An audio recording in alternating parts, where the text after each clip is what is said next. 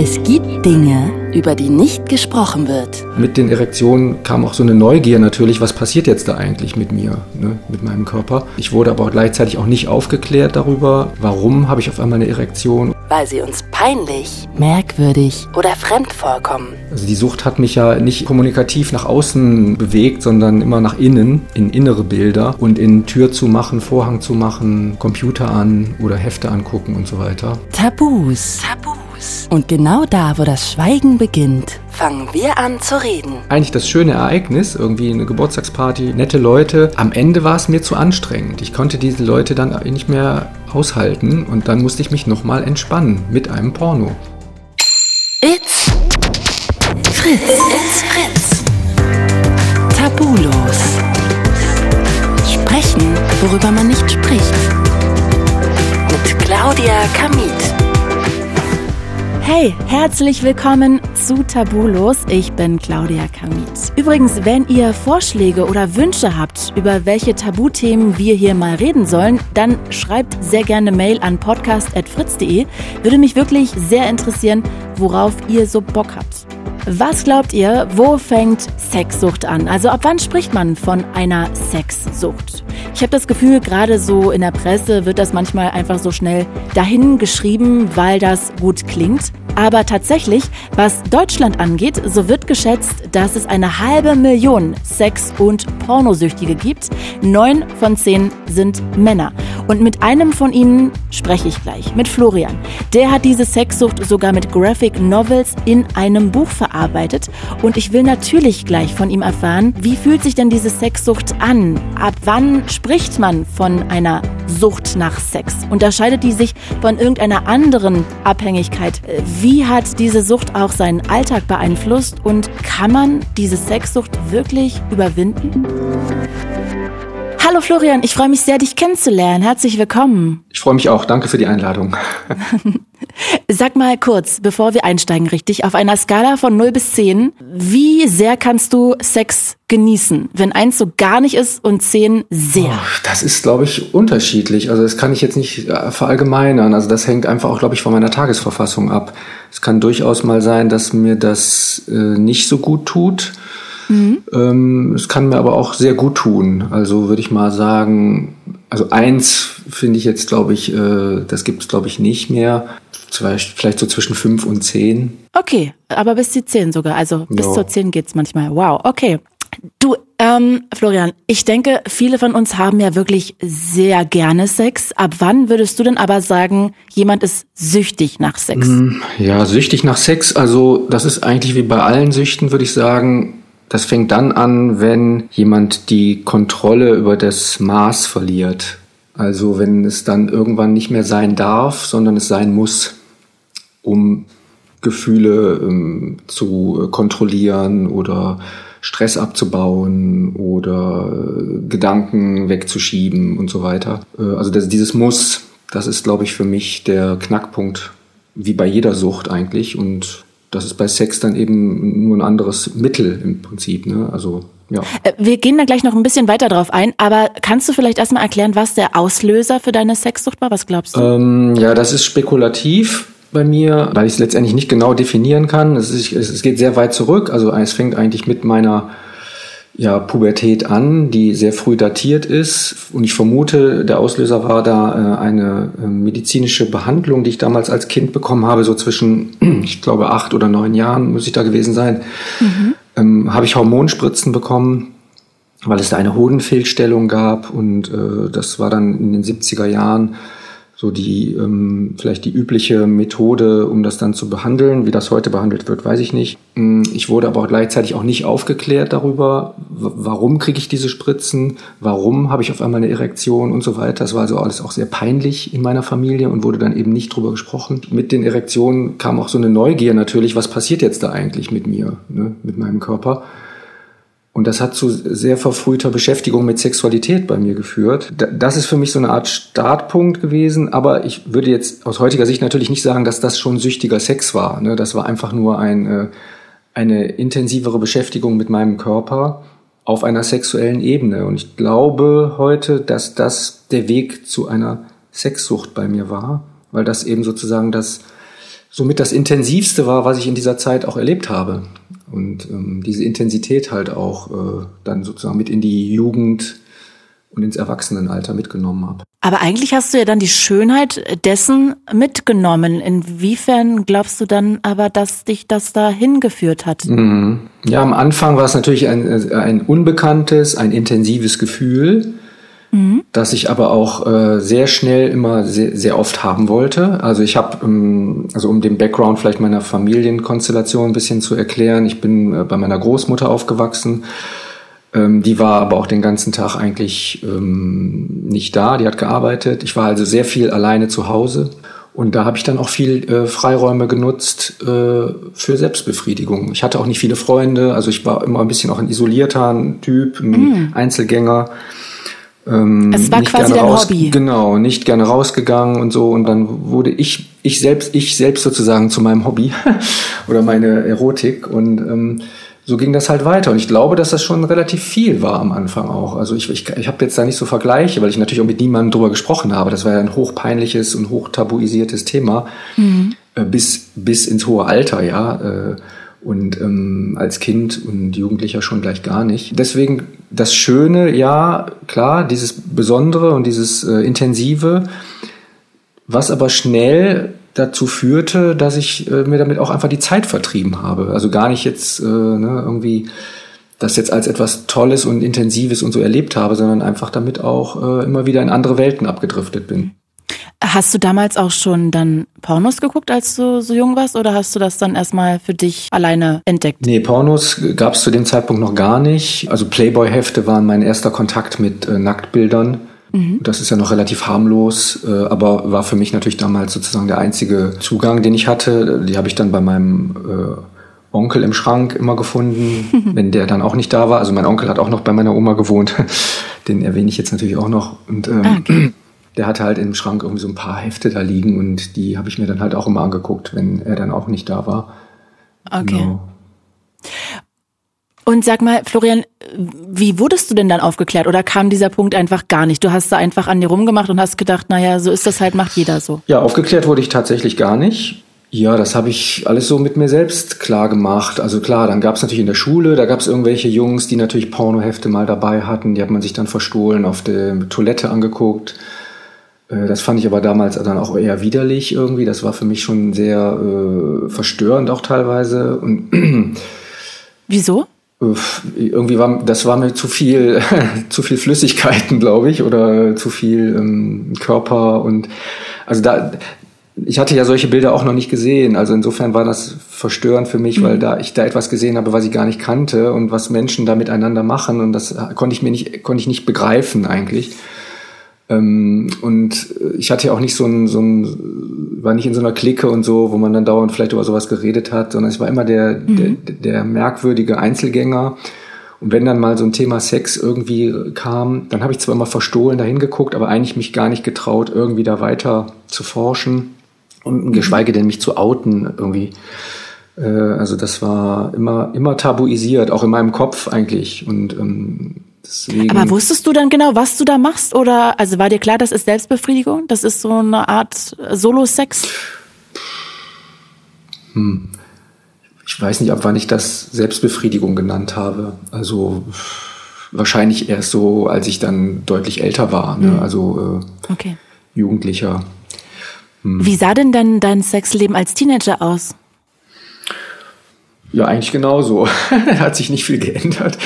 Also ich hatte dann auch äh, eigentlich keine Freundin äh, und äh, also meine erste Freundin hatte ich so mit 17, 16. Aber das 17. ist ja auch jetzt normal, oder? Also das haben ja auch viele erst mit 16, 17, ja.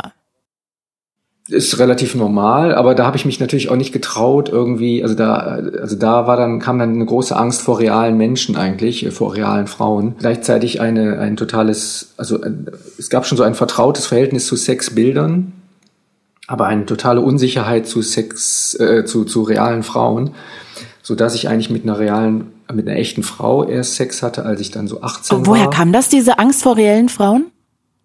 Woher kam die Angst? Ja, keine Ahnung. Ich bin, also wie gesagt, ich bin ja bei meiner Großmutter aufgewachsen.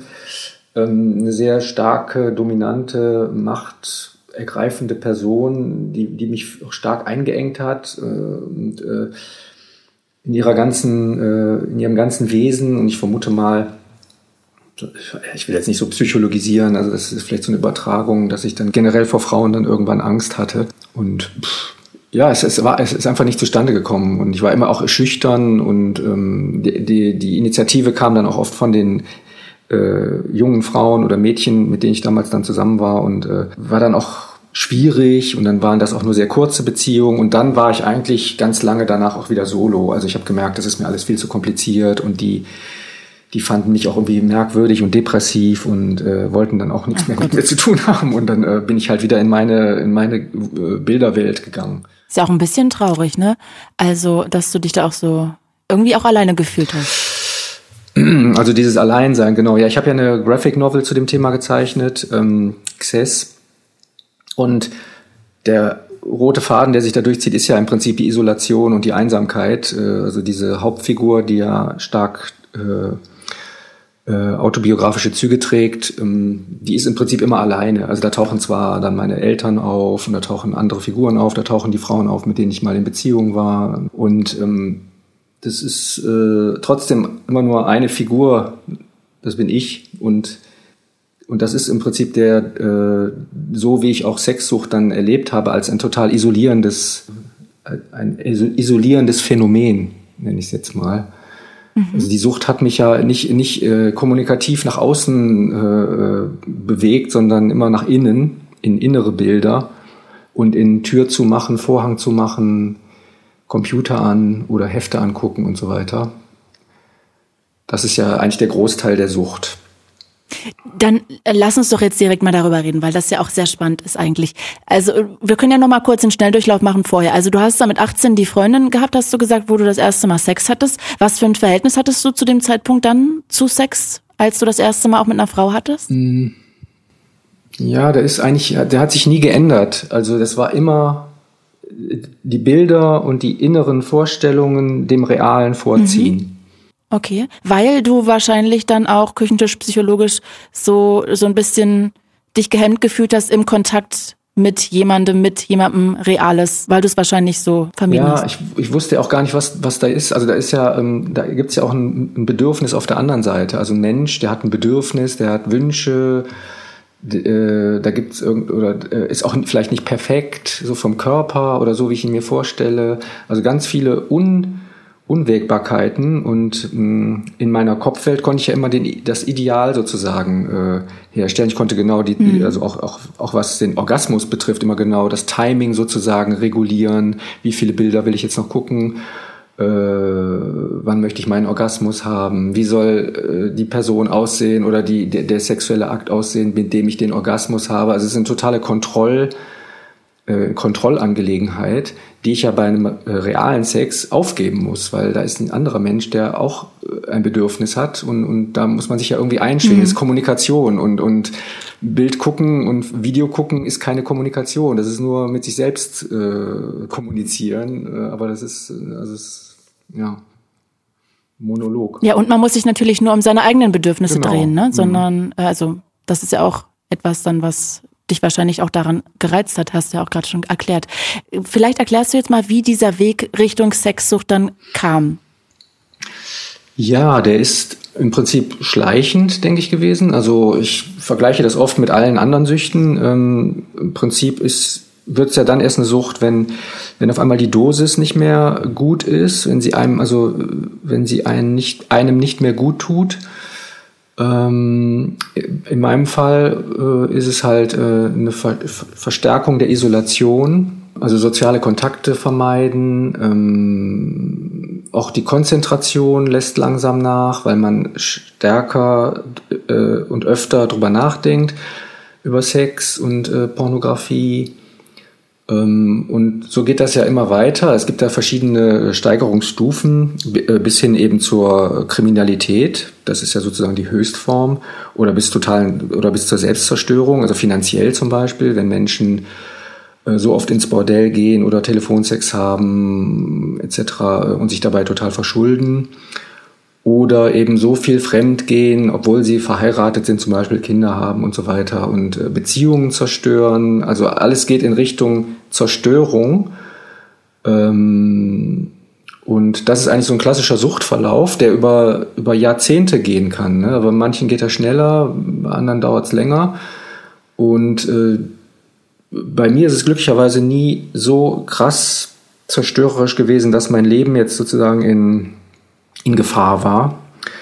Wobei es Momente gab, ähm, wo ich das dachte. Also mhm. äh, auch das habe ich in dem Comic äh, alles geschildert. Das Buch ist ja auch eine, ist ja eine Genesungsarbeit. Ähm, da arbeite ich ja im Prinzip alle, alle Suchtaspekte meines Lebens drin auf. Und, ähm, und es gab Momente, wo ich dachte, okay, das war's jetzt. Und, äh, und das war immer sehr stark verknüpft mit Sexsucht. Das hätte mir auch im, äh, in einem anderen Kontext passieren können, dann hätte ich das vielleicht nicht so, so dramatisiert. Aber es war immer oft mit Sexualität in Verbindung und deswegen äh, Was meinst du denn mit, das war's Na, es jetzt? gab zwei Momente. Waren das dann so suizidale also Gedanken? Es gab einmal, oder was dass ich äh, du? fälschlicherweise ähm, für einen Autodieb gehalten wurde, als ich gerade ein Bordell äh, verlassen habe. Also bin ich von der Polizei äh, festgenommen worden und habe da äh, Mhm. ziemlich heftigen Kampf mit einem Polizisten ausgetragen. Ich bin jetzt kein ich bin jetzt kein Schlägertyp und ich äh, versuche auch Gewalt zu vermeiden. Aber wenn dann äh, mitten in der Nacht auf einmal jemand von hinten kommt und mir den Arm auf den Rücken dreht und mir sagt, äh, sei ruhig und äh, sonst äh, schlage ich dir die Fresse ein, dann kriege ich totale Panik und dann habe ich mich da irgendwie aus dieser Gewalt, aus dieser polizeilichen Gewalt herausgelöst, bin dann weggerannt und ähm, bin dann ein paar Minuten später von mehreren Polizisten äh, fixiert worden und lag auf einmal auf dem Boden mit Handschellen auf dem Rücken. Und dann war ich irgendwann in einer Ausnüchterungszelle und dann kommt irgendwann äh, ein Typ rein und sagt, ja, sorry, war ein Versehen. Äh, wir haben gesehen, wie du mit einem Mann gesprochen hast. Da war nämlich vorher jemand, der mich um Feuer gebeten hatte äh, für eine Zigarette. Und das war ein Autoknacker. Und die dachten, ich wäre ein Komplize. So, das kann einem natürlich überall passieren. Aber das war Ah. natürlich eine Sekunde, nachdem ich aus einem Bordell rausgegangen bin. In, also ne, Bordell ist immer auch Milieu und äh, da hatte ich auch immer Angst vor. Also da ist Kriminalität, da sind komische Typen ähm, und das ist dann für mich ein Aspekt von Sexsucht. Das hat, das hatte für mich dann was Zer- zerstörerisches. Und was genau hast du dann im Bordell gemacht? Weil wenn du eigentlich ja keinen richtigen Spaß an Sex hattest, weil das nicht sehr durchpornografiert ist, hast du dann im Bordell versucht, da so ein bisschen ranzukommen mit den Ladies? Ja, Bordell war immer so ein bisschen eine große Sehnsucht nach einer, also nach sozusagen Pornografie real zu machen. Das war sozusagen der Sog dahin.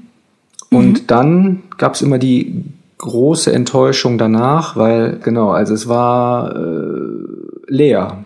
Ne? Also ich hatte zwar Sex mit einer Frau, und die hat sich da auch angestrengt teilweise und es gab auch nettere und es gab weniger nette Frauen. Aber ich, bin dann immer weggerannt eigentlich. Ich war, äh, ich wollte da dann überhaupt nicht mehr sein. Ich habe mich dann unglaublich geschämt ähm, und äh, unwohl gefühlt.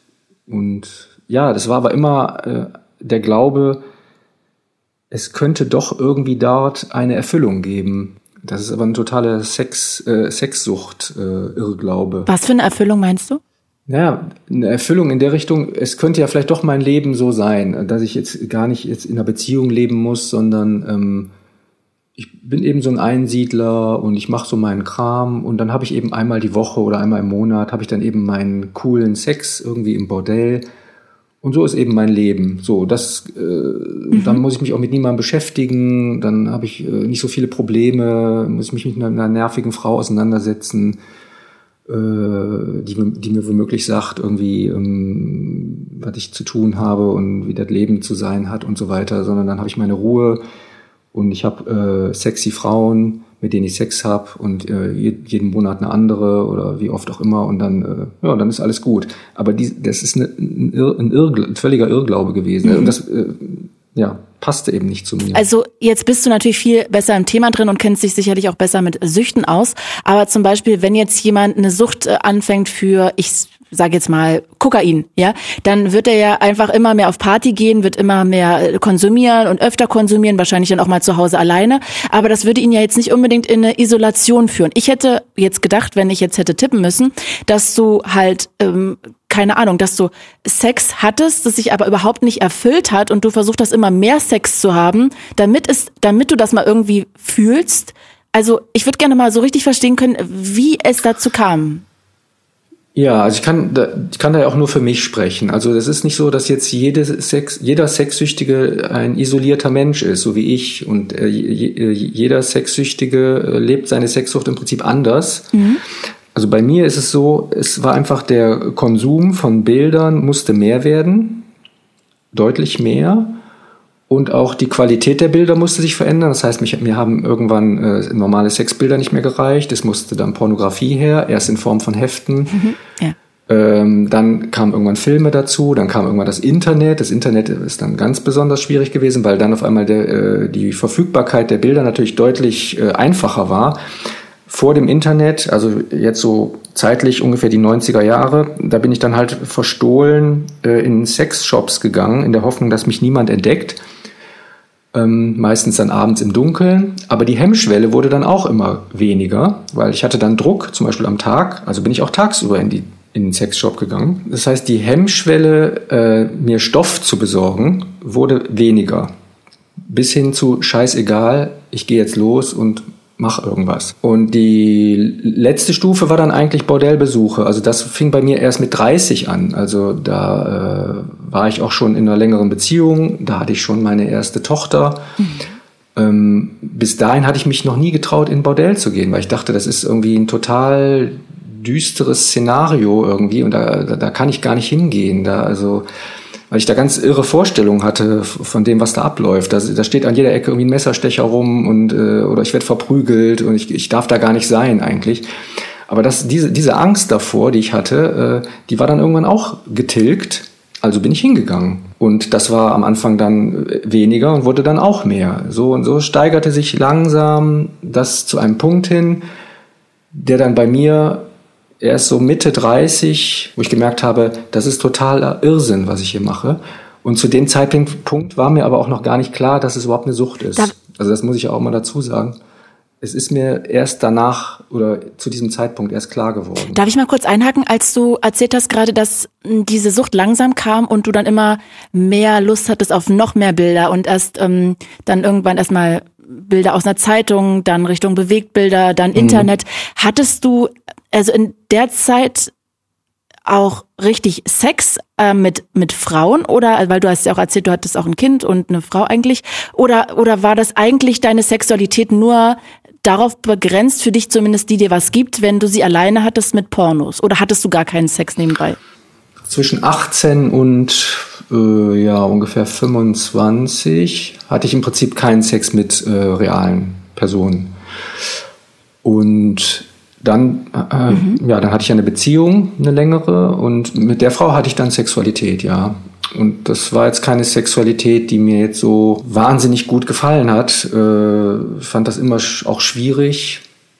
Und, und es, es entsprach überhaupt nicht meiner Vorstellung oder meiner gelernten Vorstellung, also meiner eingeübten Vorstellung von Sexualität. Inwiefern kannst du das mal schreiben, beschreiben, was da der Unterschied war zwischen dem, wie es war und was deine Vorstellung durch vielleicht diese Pornos und Heftchen geformt war? Naja, die, die Frau äh, sah jetzt überhaupt nicht aus wie ein, äh, ein Porno, äh, da, wie eine Pornodarstellerin oder wie ein Playboy Bunny. Ne? Es war halt äh, also eine hübsche Frau, aber mhm. sie hatte halt so, naja, halt ja. Mensch ein realer mhm. Mensch, ne? Und äh, klar, ohne tausend Filter. Und immer der gleiche ah, vor allen Dingen. Ich konnte auch nicht, ich konnte jetzt nicht ja wechseln so, ne? Also zu sagen, ah, heute stehe ich mehr auf das und ah, nee, das macht mich jetzt nicht mehr an. Ich brauche jetzt mal wieder was Neues. Nee, es war immer die gleiche Frau, so dass da auch eine gewisse Langeweile für mich relativ schnell reinkam. Dann war es jetzt auch keine Frau, die jetzt auch so extrem stark so ihren Sexappeal so ausgespielt hat, also äh, oder ihre Weiblichkeit.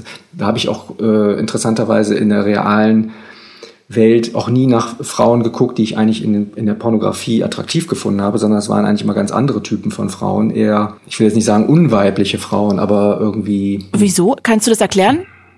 Aber ja. eigentlich würde ich ja denken, wenn du jetzt, ähm, sagen wir mal, Pornos äh, immer anguckst mit immer dem gleichen Typ Frau, sagen wir mal, dass du auch dann dir so eine Frau für zu Hause, also für eine Partnerschaft suchst. Wieso, wieso ist das da so auseinandergegangen? Naja, weil ich mich ja immer bestraft habe auch dafür. Also ich durfte ja eigentlich nie, also es war immer, es war immer ein total schambesetztes und Schuld, Schuld und Scham besetztes Thema äh, eigentlich ist das, was ich hier tue, nicht richtig.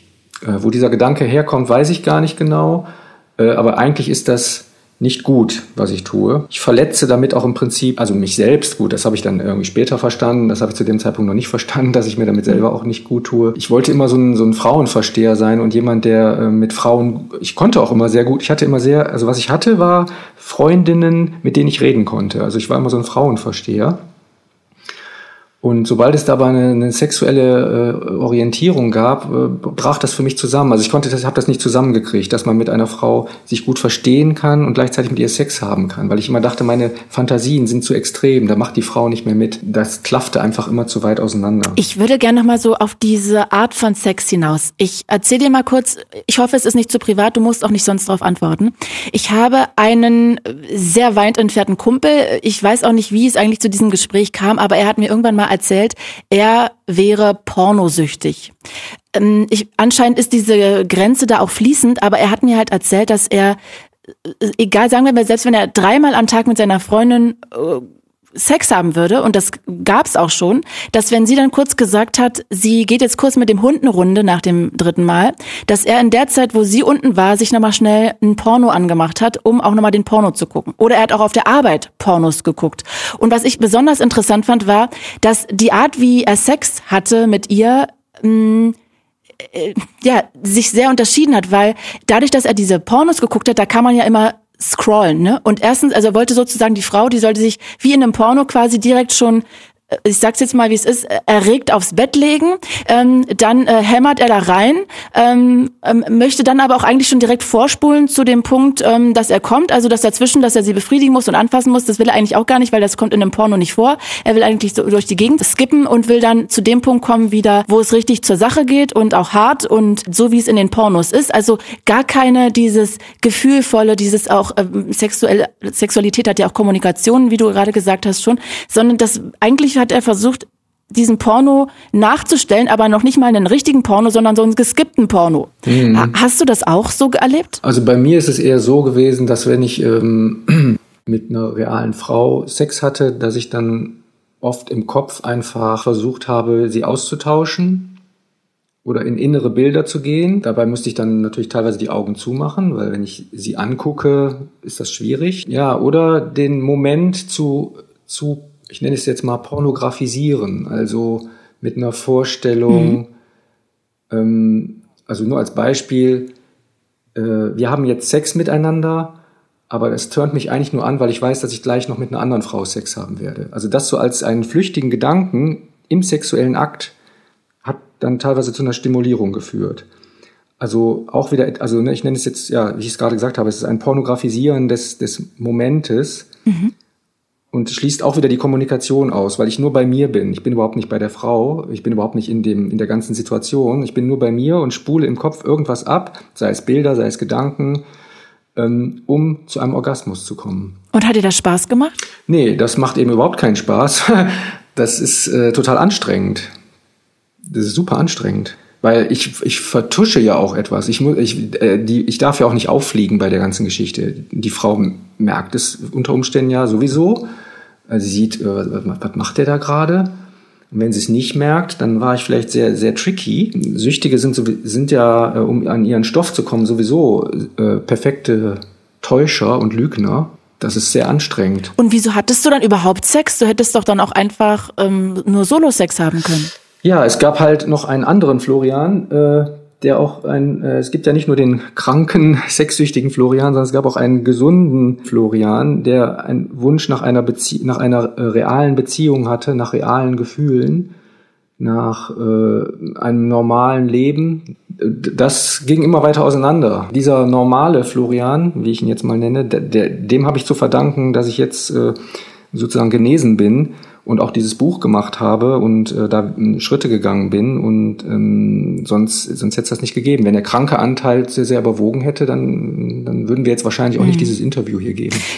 Kannst du vielleicht uns noch mal so ein bisschen mit auch in die Situationen reinnehmen, wie sich diese äh, Sexsucht für dich geäußert hat. Du hast ja schon erzählt, du bist dann trotzdem, obwohl es tags war, irgendwie in die Videothek gegangen. Du warst in, im Bordell. Kannst du uns vielleicht mal so ein paar Tage aufzeichnen, wo man gesehen hat, okay, krass, da ist alles auf Sex ausgerichtet? Das ist halt, während meine Tochter, die dann vielleicht äh, sechs, sieben, acht Jahre alt war, ähm, in der Badewanne sitzt und äh, da badet und ich den Raum verlasse und sie da baden lasse, sie hat dann auch Spielsachen und so weiter, und ich sitze im Nebenraum und ich weiß mit meiner Zeit nichts anzufangen, weiß mit mir nichts anzufangen und guck mal kurz im Internet nach einem Porno. Obwohl meine Tochter nur durch eine Wand getrennt daneben sitzt. So, und dann äh, ruft sie irgendwann, Papa, Papa, komm, wir machen Schaumschlag. Das war immer so ein Spiel, was sie gerne mit mir gespielt hat. Und dann habe ich dir genervt den Rechner quasi zugeklappt. Und dann habe ich mit ihr halt da diese Schaumschlacht gemacht. So, ähm, das zeigt eigentlich, äh, wie, wie schlimm es um mich bestellt war. Einerseits in Anführungszeichen schlimm. Es gab ja bei mir überhaupt keine Richtung in Richtung Pädophilie. Das muss ich zu dieser Szene immer wieder dazu sagen auch. Ähm, es gab auch bei mir nie etwas Illegales. Aber diese Parallelwelt, die ist, glaube ich, in diesem Moment sehr gut drin. Also, dass ich eigentlich ein, ein bürgerliches, ich habe auch äh, bürgerliches Leben, ich habe auch gearbeitet, ähm, ich habe glücklicherweise in der Arbeit nie Pornografie konsumiert. Das ist, ist ich kenne einige Leute, denen das passiert ist und die haben auch ihren Job teilweise dadurch verloren. Es ist wirklich ein, ein, ein Paralleluniversum und Lückenfüller gewesen, so, ne, und äh, es konnte durchaus sein, dass wenn ich zum Beispiel auf irgendeiner Party oder so war, ähm, da mit Leuten geredet habe und äh, man hat da in der Küche gestanden und gegessen und gequatscht und gelacht, dass dann irgendwann in meinem Kopf so ein, so ein, so ein Gedanke kam, jetzt wird es langsam anstrengend hier, ich muss jetzt mal nach Hause und dann hab, musste ich zu Hause mir nochmal ein Porno angucken, um mich zu entspannen. Das heißt, diese ganze, eigentlich das schöne Ereignis, irgendwie eine Geburtstagsparty von irgendjemandem so, nette Leute, am Ende war es mir zu anstrengend. Ich konnte diese Leute dann nicht mehr aushalten und dann musste ich mich nochmal entspannen mit einem Porno. Also das ist äh, so, das ist eigentlich so der Klassiker gewesen, dass mir eigentlich die, die, die Welt, die Realität zu anstrengend oft ist und dass ich mich dann eben in diese Pornowelt äh, zurückziehe, weil ich da eine, äh, eine Entspannung finden kann. Hm, es ist total interessant. Gab es noch einen anderen Grund, warum du es noch gemacht hast? Also du hättest ja auch irgendwie alkoholsüchtig werden können. Was hast du noch so kompensiert damit? Also was das ja auch macht, ist ähm, generell Gefühle, natürliche Gefühle äh, zu, zu tilgen. Also ähm, sei es Wut, Angst, Stress, äh, äh, Traurigkeit, auch Freude. Ähm, also ich war lange Zeit ein Typ, der immer so auf so einem Mittellevel gelebt hat. Also zu viel Angst ging nicht, zu viel Wut ging nicht und ähm, und die Sucht hat das ziemlich gut auf so einem Level gehalten, weil ich dann natürlich erstmal, also ganz konkret, wenn man dann Orgasmus hatte, natürlich für so ein paar Momente auch so überhaupt so betäubt ist, da merkt man sowieso gar nichts mehr. Und wenn man das dann so kontinuierlich macht, habe ich mich so in so einem gleichen äh, Gefühlslevel sozusagen gehalten. Das mhm. führte allerdings dazu, wenn es dann mal im Leben wirklich reale Probleme oder Veränderungen vor allen Dingen gab, und das war egal, ob das gute oder schlechte Veränderungen waren, dann haben die mich immer völlig aus den Socken gehauen. Also äh, zum Beispiel die Geburt meiner Tochter. Ich habe mir damals eine Tochter gewünscht und es war ein Wunschkind. Und als sie dann da war, äh, das war zu viel Realität einfach und zu viel äh, Anforderung an mich als Vater. Da hat's mich erstmal aus den Socken gehauen. Da musste ich erstmal äh, zwei Monate lang Antidepressiva nehmen, um wieder auf die Beine zu kommen, weil ich einfach nicht gecheckt habe, dass da jetzt ein Mensch ist, der was von mir will, ne? Und ich jetzt ich nicht einfach hier durch die Welt gehen kann und äh, alles unter Kontrolle habe. Ne? Mhm. Hast du da Warum ist eine, achso, Entschuldigung, genau, vielleicht noch die Antwort, äh, warum äh, eine Sexsucht, äh, also was auch noch im Familien-Background ist, natürlich, dass in meiner ganzen Herkunftsfamilie alle süchtig waren. Also Sucht, das ist auch noch so eine Formel, die ich immer wieder äh, sage, die aber alle in den, in den äh, Meetings auch sagen, in den Selbsthilfegruppen. Äh, Sucht ist keine Einzelkrankheit, sondern eine Familienkrankheit, mhm. okay. die entsteht nicht einfach so und fällt nicht einfach vom Himmel, sondern die wächst sozusagen heran. Und in meiner Familie hatte jeder seine eigene Sucht. Und ich habe dann eben äh, die Sexsucht sozusagen ah, okay. als meine Sucht Als Kompensationswaffe entdeckt. hatte jeder bei euch in der Familie immer eine andere Sucht, weil es sehr viel anscheinend tabuisiert wurde. Genau. Hast du denn auch mal richtig darunter gelitten, dass du das hattest? Gab es so Momente? Ja, als es dann irgendwann, ähm, als es wirklich zu viel wurde und wo ich merkte, das geht lang, das wird langsam wahnsinnig. Äh, also wo meine Fantasien auch langsam äh, abdrifteten und ähm, ich mir selber nicht mehr ganz geheuer wurde. Also wo Kannst ich du das erklären? Das verstehe ich nicht so ganz. Was meinst du mit Fantasien abdriften? Naja, härtere Sexfantasien, ähm, also äh, Szenen im Kopf zu imaginieren, äh, in denen ich real überhaupt nicht sein wollte. Mhm also ein Mensch, da ein Mensch zu sein, der ich überhaupt nicht sein will. Da muss ich immer wieder den gesunden Florian sagen. Ne? Also der, der hat immer ganz stark auch dagegen gekämpft. So, ne? Der hat sich da nicht, nicht dem immer ergeben. Also. Okay, also da gab es so eine Zerrissenheit in dir quasi, die da immer größer wurde, weil der sexsüchtige Florian, nenne ich ihn jetzt mal, quasi immer extremer wurde und der, wie du ihn nennst, gesunder Florian immer quasi sich mehr auflehnen musste und diese ja, Zerrissenheit wurde anscheinend immer größer. Wann war denn denn der Moment, wo du gesagt hast, okay, jetzt entweder ich bin sexsüchtig oder ich hole mir Hilfe. Ich weiß nicht, was zuerst da war. Ähm, den Moment so, in dem, so wie du ihn jetzt geschildert hast, gab es jetzt nicht. Ich habe in einer Therapie für mich definiert, äh, dass irgendwas mit mir nicht stimmt, weil ich mich schon, ich habe mich in, ich habe einige Therapien gemacht und auch immer wieder über Sexualität gesprochen, aber keiner von den Therapeuten hat irgendwie auch mal äh, mhm nur in andeutungsweise in die Richtung äh, gesagt, irgendwie, das könnte was mit Sexsucht zu tun haben. Also habe ich irgendwie um dieses Thema herum äh, herumgerätselt und bei einer Therapie gab es dann eben so einen Schlüsselmoment, wo ich gesagt habe, okay, ich komme überhaupt nicht weiter, es, es, beschäftigt mich immer mehr und ich weiß einfach nicht, was ich tun soll. Ich muss das jetzt mal einen Standpunktwechsel einnehmen und der Standpunktwechsel ist der, meine Sexualität ist krank. Und als das der Therapeut gehört hat, ist er aufgestanden und hat mir eine Broschüre für eine Selbsthilfegruppe in die Hand gedrückt. Und das war sozusagen der Durchbruch. Und da habe ich erstmal gesehen, oh, es gibt andere Menschen, die offensichtlich das gleiche Thema haben. Das war mir zu dem Zeitpunkt, und da war ich ja schon Mitte 30, nicht klar. Ich dachte, ich wäre der einzige Mensch auf der Welt, der äh, so rumrennt. Mhm. Und, äh, und auf einmal sitze ich in der Selbsthilfegruppe und da sitzen äh, zehn Leute um mich rum und die erzählen alle genau den gleichen. Scheiß. Sag mal, ähm, ich habe in Vorbereitung auf unser Gespräch gelesen, im Gegensatz zu Alkohol führt Sex eben nicht zu physischen Entzugssymptomen. Also es ähnelt je nach Ausprägung eher mhm. einer, einem Zwangsverhalten oder einer Impulskontrollstörung als einer mhm. wirklichen Abhängigkeit. Ich will mich jetzt gar nicht an diesem Wort abarbeiten, weil das ist ja auch am Ende äh, unwichtig, aber ich habe mich gefragt, ob du das auch wirklich als Zwang empfunden hast? Ähm, also da muss ich diesen Text, den du da gerade vorgelesen hast, ähm, tatsächlich ein bisschen widersprechen. Also meine, Ent ich, also ich, ich bin dann in einen Entzug gegangen, nachdem mir klar war, dass ich sexsüchtig bin. Und ähm, der war so heftig, dass ich dachte, okay, da hätte ich auch Heroin vorher spritzen können. Das muss sich ja genauso anfühlen. Also ich war für ähm, mehrere Tage und ich hatte zwei Entzüge, zweimal für mehrere Tage völlig ausgenockt. Ich habe gezittert, ich habe geweint, ich habe geschrien. Ich, äh, ich wusste überhaupt nicht mehr, wo oben und unten ist. Ich bin jeden Tag in irgendein Meeting gegangen. Ich bin sogar in ein Alkoholiker-Meeting gegangen, weil es nicht so oft äh, anonyme sexsüchtige Meetings gibt. Aber Alkoholiker-Meetings gibt es sehr viele, in Großstädten zumindestens ich bin äh, in Alkoholiker-Meetings gegangen und habe gesagt, sorry Leute, ich bin kein Alkoholiker, ich bin sexsüchtig, aber ich bin gerade im Entzug. Ich muss, ich muss ein Meeting machen, sonst werde ich verrückt. Und das war mein Entzug. Ne? Und der war sehr körperlich. Also ähm, insofern würde ich sagen, äh, stimmt das nicht so ganz. Ähm, aber klar, eine Sexsucht schädigt den Körper nicht äh, mit Substanzen. Ne? Also ähm, das, äh, mein Gehirn ist jetzt vielleicht nicht so ganz aufgeweicht wie das von einem Alkoholiker oder von einem äh, Drogensüchtigen. Und ich versuche gerade nachzuvollziehen, also das heißt, du hast in diesem Entzug dann keinerlei Pornos geguckt, keinen Sex gehabt und hast dann aber richtig Entzugssymptome gehabt. Also ja, es gibt also bei den äh, bei den SLAA, das ist ja eine der großen äh, Selbsthilfegruppen äh, in, äh, weltweit, gibt es eine eigene Broschüre zum Thema Entzug.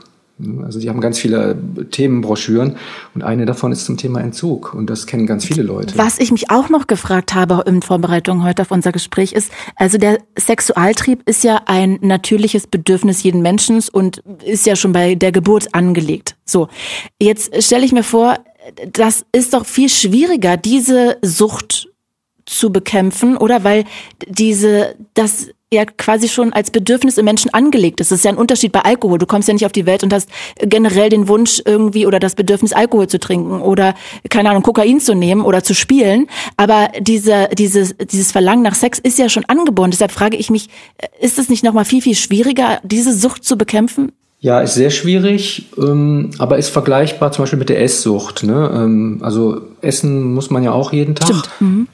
Stimmt, stimmt. Und ja, äh, stimmt. die, die Leute, die esssüchtig sind oder magersüchtig, die müssen ja auch gucken, also die müssen letztendlich wieder die gleiche Unterscheidung treffen. Wann brauche ich wirklich etwas aus einem natürlichen Bedürfnis und wann fange ich an zu essen, weil ich glaube, ich muss jetzt essen, weil ich irgendwie die Gefühle nicht aushalte, weil ich einen Druck habe und so weiter. Das ist bei Sexualität genauso.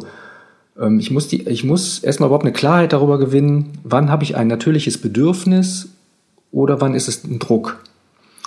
Und das äh, mhm. dauert aber ja relativ lange. Das ist nicht so von heute auf morgen zu klären. Wann hast du deinen letzten Porno geguckt? da antworte ich jetzt nicht drauf. Weil du das eigentlich auch nicht darfst im Rahmen der Therapie, also dürfen im Sinne von, weil das nicht zuträglich ist? Oder wie ist das, was sagen da Therapeuten? Doch, ich darf, natürlich, ich, nein, nein, ich, ich, ich darf, natürlich darf ich noch Pornos Aber wie gucken. heilt man das denn dann generell? Weil bei Alkohol ist ja klar, man sagt, okay, ähm, kein Alkohol mehr. Bei, ähm, beim, du hast es auch gerade schon angesprochen, zum Beispiel ähm, Magersucht, ist es natürlich auch äh, sehr schwierig, weil Leute natürlich essen mhm. müssen und wie ist es denn beim Sex? Also ich hätte jetzt gedacht, ne, weil ich es gerade auch mhm. angesprochen mhm. habe, dass man sagt, also Florian, ähm, keine Pornos mehr, das ist nicht gut, weil mhm. das ist quasi wie genau. Stoff für dich. Aber ähm, also Sex kannst du gerne haben, versuch diese diese äh, diese Sachen dann zu pornofizieren, einfach auszuschalten, lass die Augen offen und hab Sex mit deiner Frau. Ähm, dreimal die Woche oder so, keine Ahnung, was man da sagt. Also gibt es sowas, was einem an die Hand gegeben wird? Naja, es ist ähm das ist auch ein Weg. Ne? Es, gibt die, es gab die Zeit, wo Porno gucken natürlich dann ein Rückfall ist. Mm, äh, und ein Rückfall, was macht man damit? Da muss ich den teilen, äh, oder was heißt, ich muss, ich teile ihn dann, um ihn aufzumachen, um, um darüber zu sprechen, um nicht um immer wegzukommen von dieser Geheimnistuerei. Es gab dann aber natürlich einen ganz starken Moment von, ich darf keine Pornos gucken, ich darf keine Pornos gucken, ich, ich, es, ist, es ist verboten. Und das erzeugt natürlich einen unglaublichen mhm. Druck so dass ich irgendwann natürlich auch in, in, in, in weiteren Verlauf irgendwann weicher wurde und sagen konnte, okay, ich darf Pornos gucken und darüber aber eigentlich immer weniger ein Bedürfnis danach okay. hatte. Mhm. Das heißt, eigentlich, also eigentlich seitdem ich das sage, gucke ich auch keine Pornos mehr. Weil ich, ich darf es ja. Ich sage es deswegen nicht, weil es, glaube ich, uninteressant ist. Es gibt diesen, äh, es gibt äh, in den Selbsthilfegruppen eine, eine Formel oder eine Regel, die heißt immer nur für 24 Stunden. Ich könnte dir jetzt sagen, ich habe jetzt seit drei Jahren keinen Pornos mehr geguckt. Das würde aber die Leute, die jetzt das hören, also entweder würden sie es mir nicht glauben oder sie würden unglaublichen denken, ach du Scheiße. Ah, verstehe. Das ist wie man bei einer, wie man bei einer Magersucht auch nicht sagen soll, wie viel man wiegt quasi oder wie viel man ganz als unterstes genau. gewogen hat, damit man andere nicht sozusagen noch challenged quasi oder sie, die sich schlecht fühlen dafür. Ah, verstehe, verstehe, verstehe. Es macht ein unglaubliches Thema, glaube ich, auf und deswegen ist es immer nur dieses für 24 Stunden. Für heute bin ich trocken und ich bin dankbar dafür man, wir benutzen ja auch den Begriff, der, Begriff der Trockenheit. Und was morgen ist, weiß ich gar nicht. Ne? Vielleicht habe ich morgen einen riesen Rückfall. Glaube ich jetzt nicht, aber äh, ich, ich kann es auch nicht ausschließen. Ne? Also ich bin Süchtiger, ich bin ein mhm. genesender Süchtiger, ich bin trockener Süchtiger. Und wo fängt bei mir Pornografie auch an? Das ist ja, das kommt ja noch dazu. Also äh, ich, ich kann ja alles pornografisieren oder por mhm. ne, so, so komisches Wort. Äh, ich brauche ja nur auf die Straße zu gehen und es geht eine Frau vor mir her, die ein bestimmtes Suchtmuster bei mir antriggert, dann bin ich vielleicht schon wieder im Porno. Ne? Also das ist, äh, ich muss, ich muss immer aufpassen. Hast du denn auch ein bisschen Sorge, dass du je rückfällig werden könntest? Ja. Also ich, ich habe da immer mehr Vertrauen, äh, okay. weil ich eben schon lange keine Rückfälle mehr hatte und ich auch natürlich merke, was, was schwierig ist und was nicht schwierig mhm. ist. Aber ich kann das nicht was ausschließen. Was würdest du sagen, wie ist heutzutage dein deine Beziehung zu Sex? Ja, also es, ich habe weniger, ich habe sowohl weniger Druck als auch weniger Bedürfnis. Das ist auch so. Mhm. Ähm, vielleicht ist das aber auch normal, wenn man älter wird. Ähm, ja, ich habe auch so ein bisschen so ein Gefühl von, äh, okay, ich hatte ganz schön viel Sexualität mit mir im Leben und irgendwie, es ist so ein bisschen aufgebraucht. Äh, und ich habe auch so viele Bilder gesehen, es ist auch aufgebraucht. Äh, ah, okay, verstehe. Das ist abgenutzt quasi. Wir können ja noch kurz über dein Buch reden, wenn du magst. Das heißt ja Xess, spricht man es so aus? Äh, Sex mhm. rückwärts. Wie kam es denn eigentlich genau dazu, dass du dich entschlossen hast, das auch als Buch, ja, Form oder überhaupt als Graphic Novel zu verarbeiten?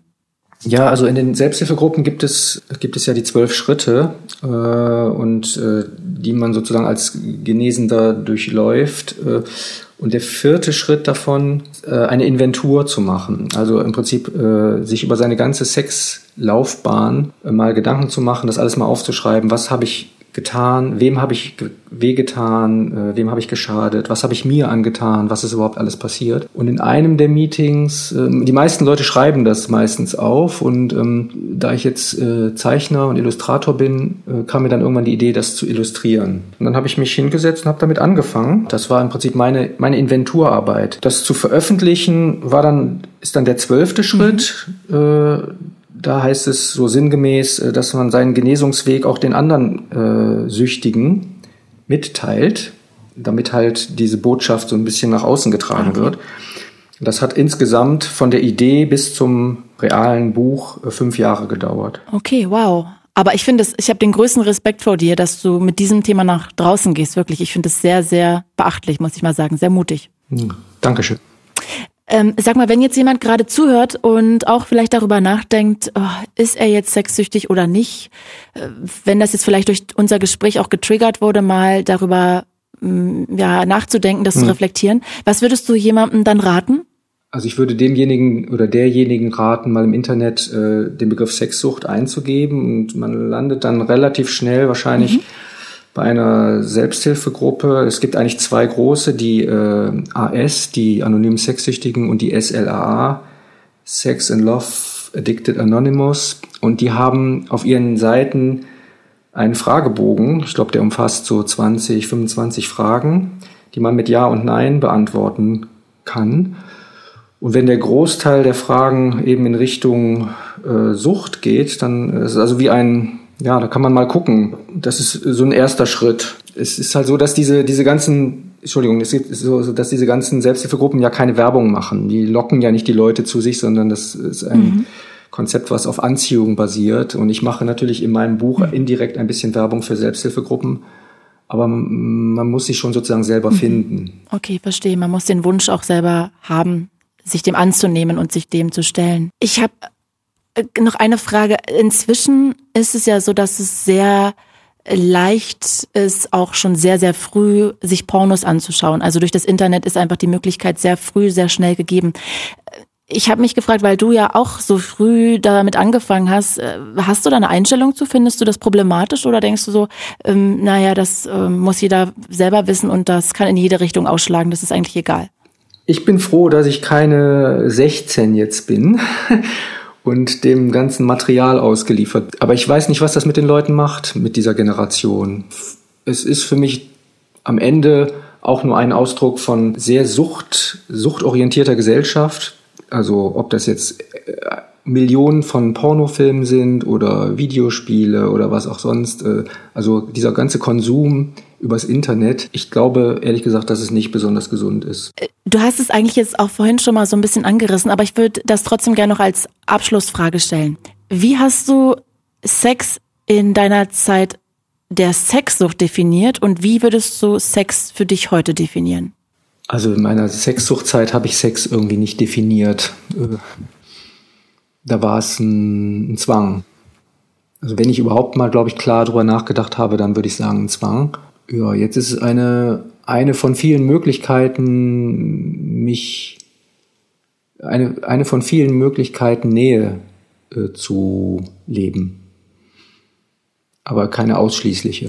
Ich finde das sehr, sehr, sehr spannend und muss echt auch nochmal sagen, ich finde es echt sehr mutig, dass du diesen Schritt gehst, auch damit nach draußen ähm, ja, zu gehen und kann das wirklich nur nochmal unterstreichen. Ja, vielen Dank. Ich wünsche dir einen schönen Tag und danke, dass du dabei warst. Es war wirklich toll. Vielen Dank. Tschüss. Tschüss.